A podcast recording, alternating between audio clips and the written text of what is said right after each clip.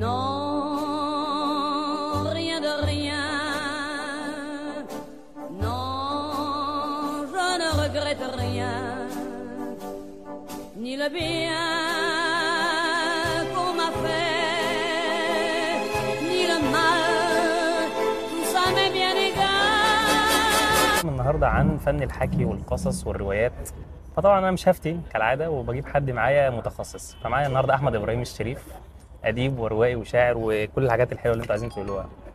آه في البداية يا أحمد مرحب بيك. حبيبي يا عمور. حبيبي ربنا يخليك يا آه عمور في البداية كده عايزين تعريف سريع لموضوع الحكي والقصص والكلام ده.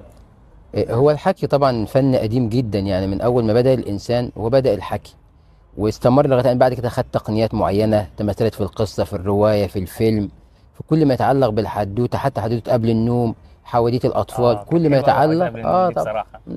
كل برجل آه. مسلوخه فاكر أنت. كل ما يتعلق بده تقدر تقول عليه حكي.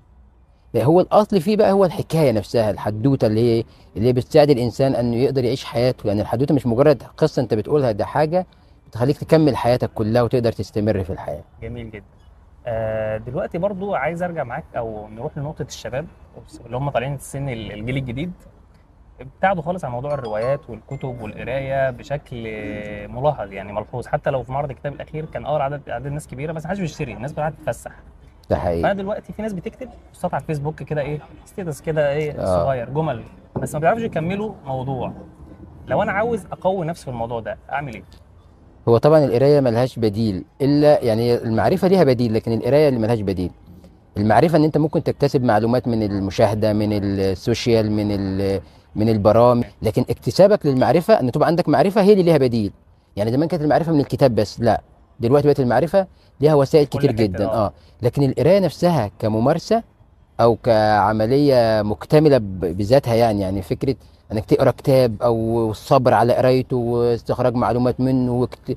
ده كله ده لوحده. أكتر حاجة شدتني في الموضوع ده حد قال لي كلمة يعني حد سنه مثلا 20 سنة مثلا آه. أو 20 سنة. قال لي يا عم آه أنا الدنيا الجديد. أكتر من القراية.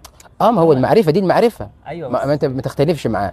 الحياة بتعلم طبعا أقول لك حاجة جملة الدنيا بتعلمني أكتر دي جملة يعني مش حقيقية. لأن الحياة بتعلمك في حالة ال- مش المشاهدة الاحتكاك بيها. تمام. يعني أنت تتعرض لموقف فتتعلم. اتعلم حاجة آه. آه. لكن أنا هحكي لك عن موقف أو غيري هيكلمك عن موقف أو أنت قاعد آه دي معرفة معرفة. لكن التعلم في شرط الممارسة.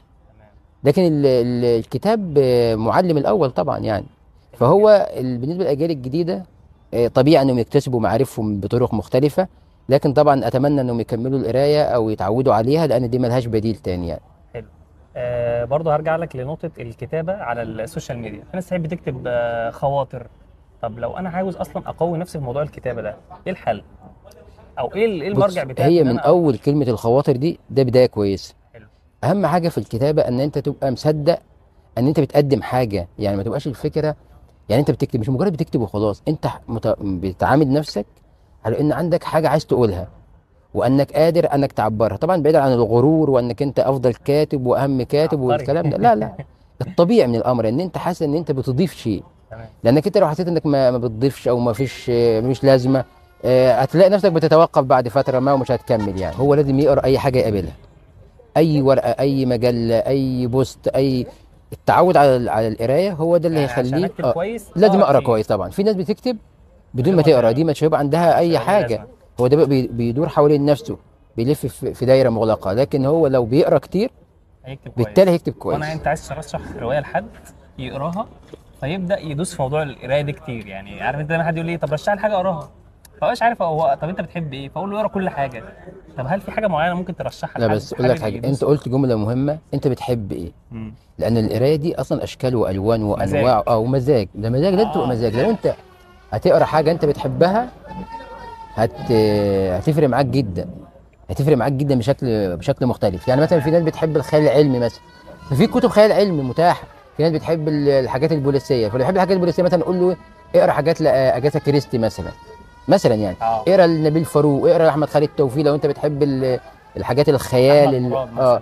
اقرأ لأحمد مراد عادي. لا لا. آه.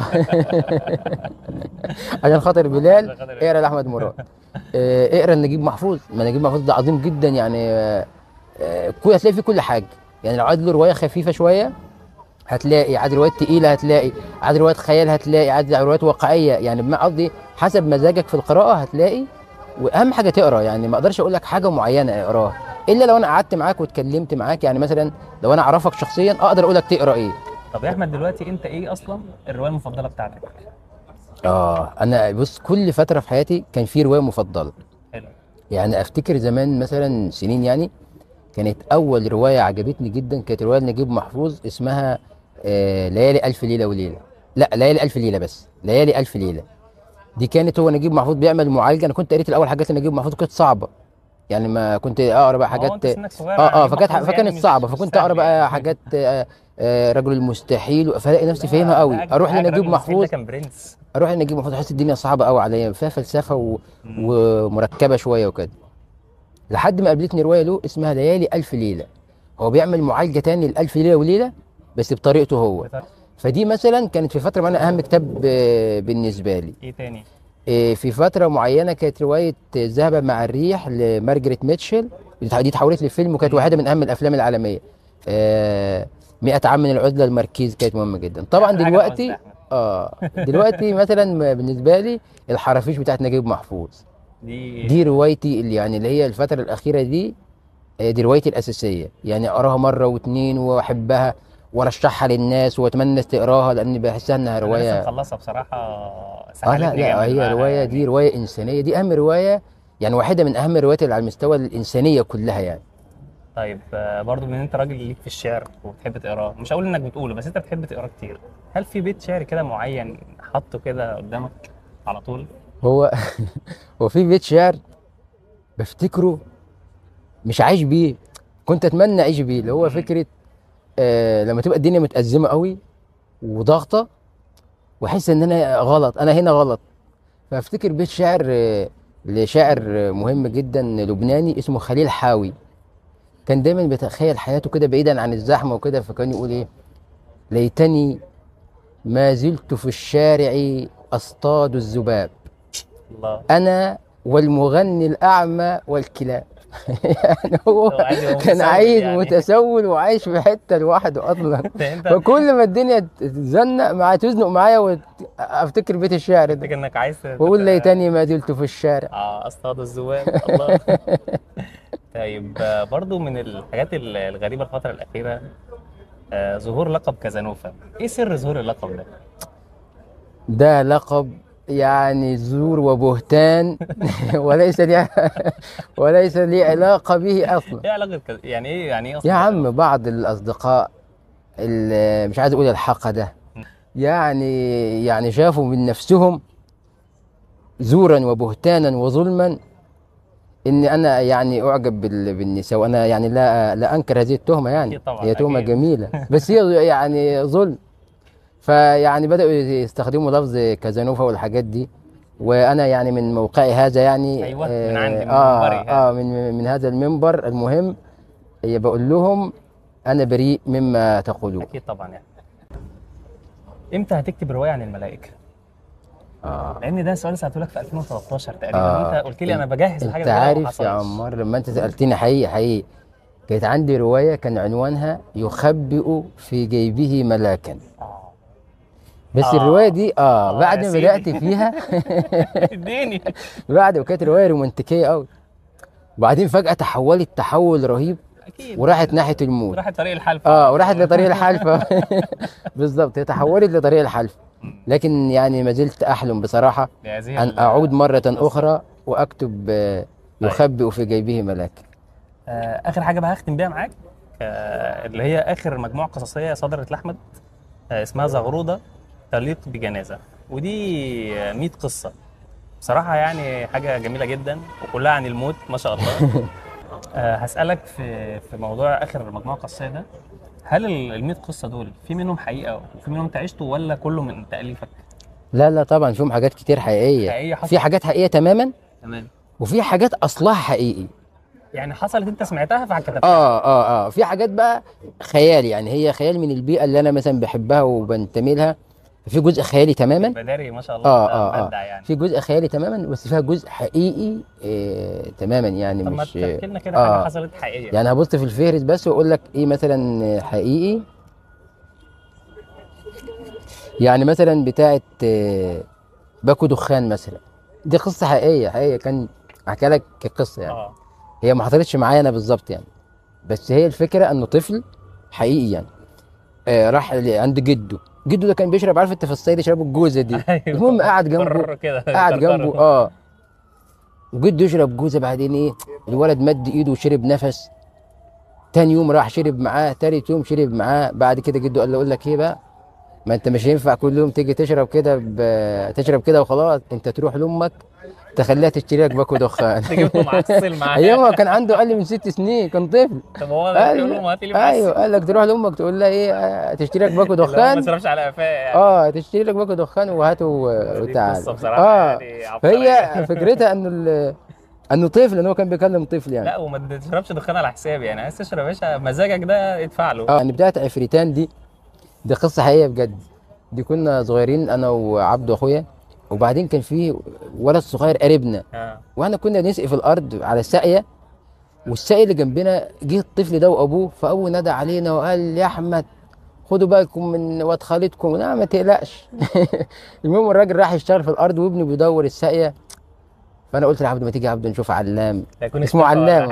تيجي نشوف علام. حصل له بالليل كان بالليل بقى المغرب جه وخلاص بين المغرب والعشاء كده. خلاص كله بيروح. آه. آه بس إحنا بنشتغل بقى. المهم وإحنا رايحين كنا صغيرين قوي. كنا نبص عليه مش نطمن عليه يعني. بس وإحنا رايحين لقينا إيه؟ دورق كده افتكرنا فيه مية. المهم أول ما دوقناه اكتشفنا إن ده ليمون عصير ليمون. قعدنا بقى نشرب شوية وعبد شوية أنا شوية والولد إيه؟ مرعوب. وهو مش عارفنا إحنا إيه بالليل الدنيا ضلمة قوي مش شايف أنتوا مين. أيوه. فأنا حسيت إن هو شايفنا كأننا إيه عفريتان يعني كأننا اتنين عفاريت ودي قصة برضه حقيقية. لطيفة بصراحة. لا أنت تلاقي حاجات كتير حقيقية فيها. طيب لو قلت لك احكي لي حدوتة من بره ال- المية دول بقصه ساخره كده أنت قابلتها آه آه. ممكن تضيف برضه حقيقية دي آه. أنا حاولت أكتبها بس إيه ما عرفتش ما عرف هي يعني آه. آه آه. حسيت إن تتحكي آه أفضل. كان في مدرس. يعني هنقول مبدئيا كده إنه اسمه محمد مثلا. يعني مش مهم الاسم الحقيقي. المهم الأستاذ محمد ده كان إيه؟ ينطق الجيم دال. حلو. آه. بس زي هي- هدرس كده أيوه أيوه بالظبط. نفس الشخصيه أيوة. كده. بس هو المشكلة بتاعته إن هو كان بينطق ده في ال- في الد- في ال- في التعليم في الدراسة. يعني هو؟ مثلا آه يعني هو إيه؟ آه. هو يقرأ مثلا يقول لك إيه؟ وبدانب الدامع إن المسجد المهم قاموا العيال يتعلموا منه. أيوه بيقروا ال- بيقروا يقروا آه يقروا جيم الجيم دال. في الكتاب المدرسة. ففي مرة جه موجه بتاع لغة عربية ودخل الفصل وقف ولد يقرأ. فالولد قال لك إننا بدانب الدامع قال المد- الموجه بقى اتجنن. قال له يا أستاذ يا أستاذ محمد يا أستاذ محمد إزاي العيال دي إزاي العيال بتقرأ الجيم بيجيبوا في كتاب. المدرسة؟ قام هو هو مش مدرك إن هو عمل ده. قال له والله يا حضرة الموده أنا ما أعرف. العيال دول أصلا دننوني. يعني هو أصلا اللي دمر حروف وهو مش مدرك يعني هو قال له والله يا حضرة الموده أنا ما أعرف العيال دي إزاي الع- ده العيال دول أصلا طب طب أنا أسألك على موضوع من الجيم للدال ده. هل دي لهجة في القرى في الصعيد؟ آه موجود فأنت غصب. عنك أنت المفروض كمدرس المفروض تفرق ده. أنت أصلا بتفصل أيوه هو المفروض هو كان عارف إن العيال بيتكلموا كده في الشارع بره لكن آه. المدرسة أصلا دورها أصلا تقييما هي بتقيمهم. يعني بتظبط ده. فإحنا كنا في المدرسة مثلا من عمرنا ما ننطق الجيم ده أكيد طبعا. حتى لو بننطقها في الشارع. أيوه أيوه فاهم قصدك. بس كان في قصة رهيبة في الحكاية دي. كان عندنا واحد زميلنا اسمه مجدي. مجدي ده كان كل الفصل تنطقوا مجدي عادي حتى حلو. في الشارع وفي الصعيد مجدي ينطقوا مجدي إلا صاحبه الأنتيم. أكتر واحد صاحبه قوي صاحبه زي يعني كان يقول عليه مدي فكان دايما يضحكني. يا عم صاحبه بص ده صاحبه اللي هو طول الوقت ماشي معاه وجاي مدي. معاه. هو مادي فعلا. والله يا أحمد يعني أنا مش عارف ال- اللقاء خلص كده سريعا حبيبي يا عموري. إن شاء الله في أنا يعني سعيد والله. حبيبي حبيبي. وفي رواية جديدة بإذن الله. حبيبي يا عموري. تسلم آه، تسلم يا حبيبي. ده يا جماعة كان فيديو سريع كده مع أحمد صديقي. لو حد عنده أي ملاحظات عن الكتابة أو ال أو ال الروايات والكلام دوت يبعت لي أو يبعت لأحمد إبراهيم وهيرد عليكم يعني.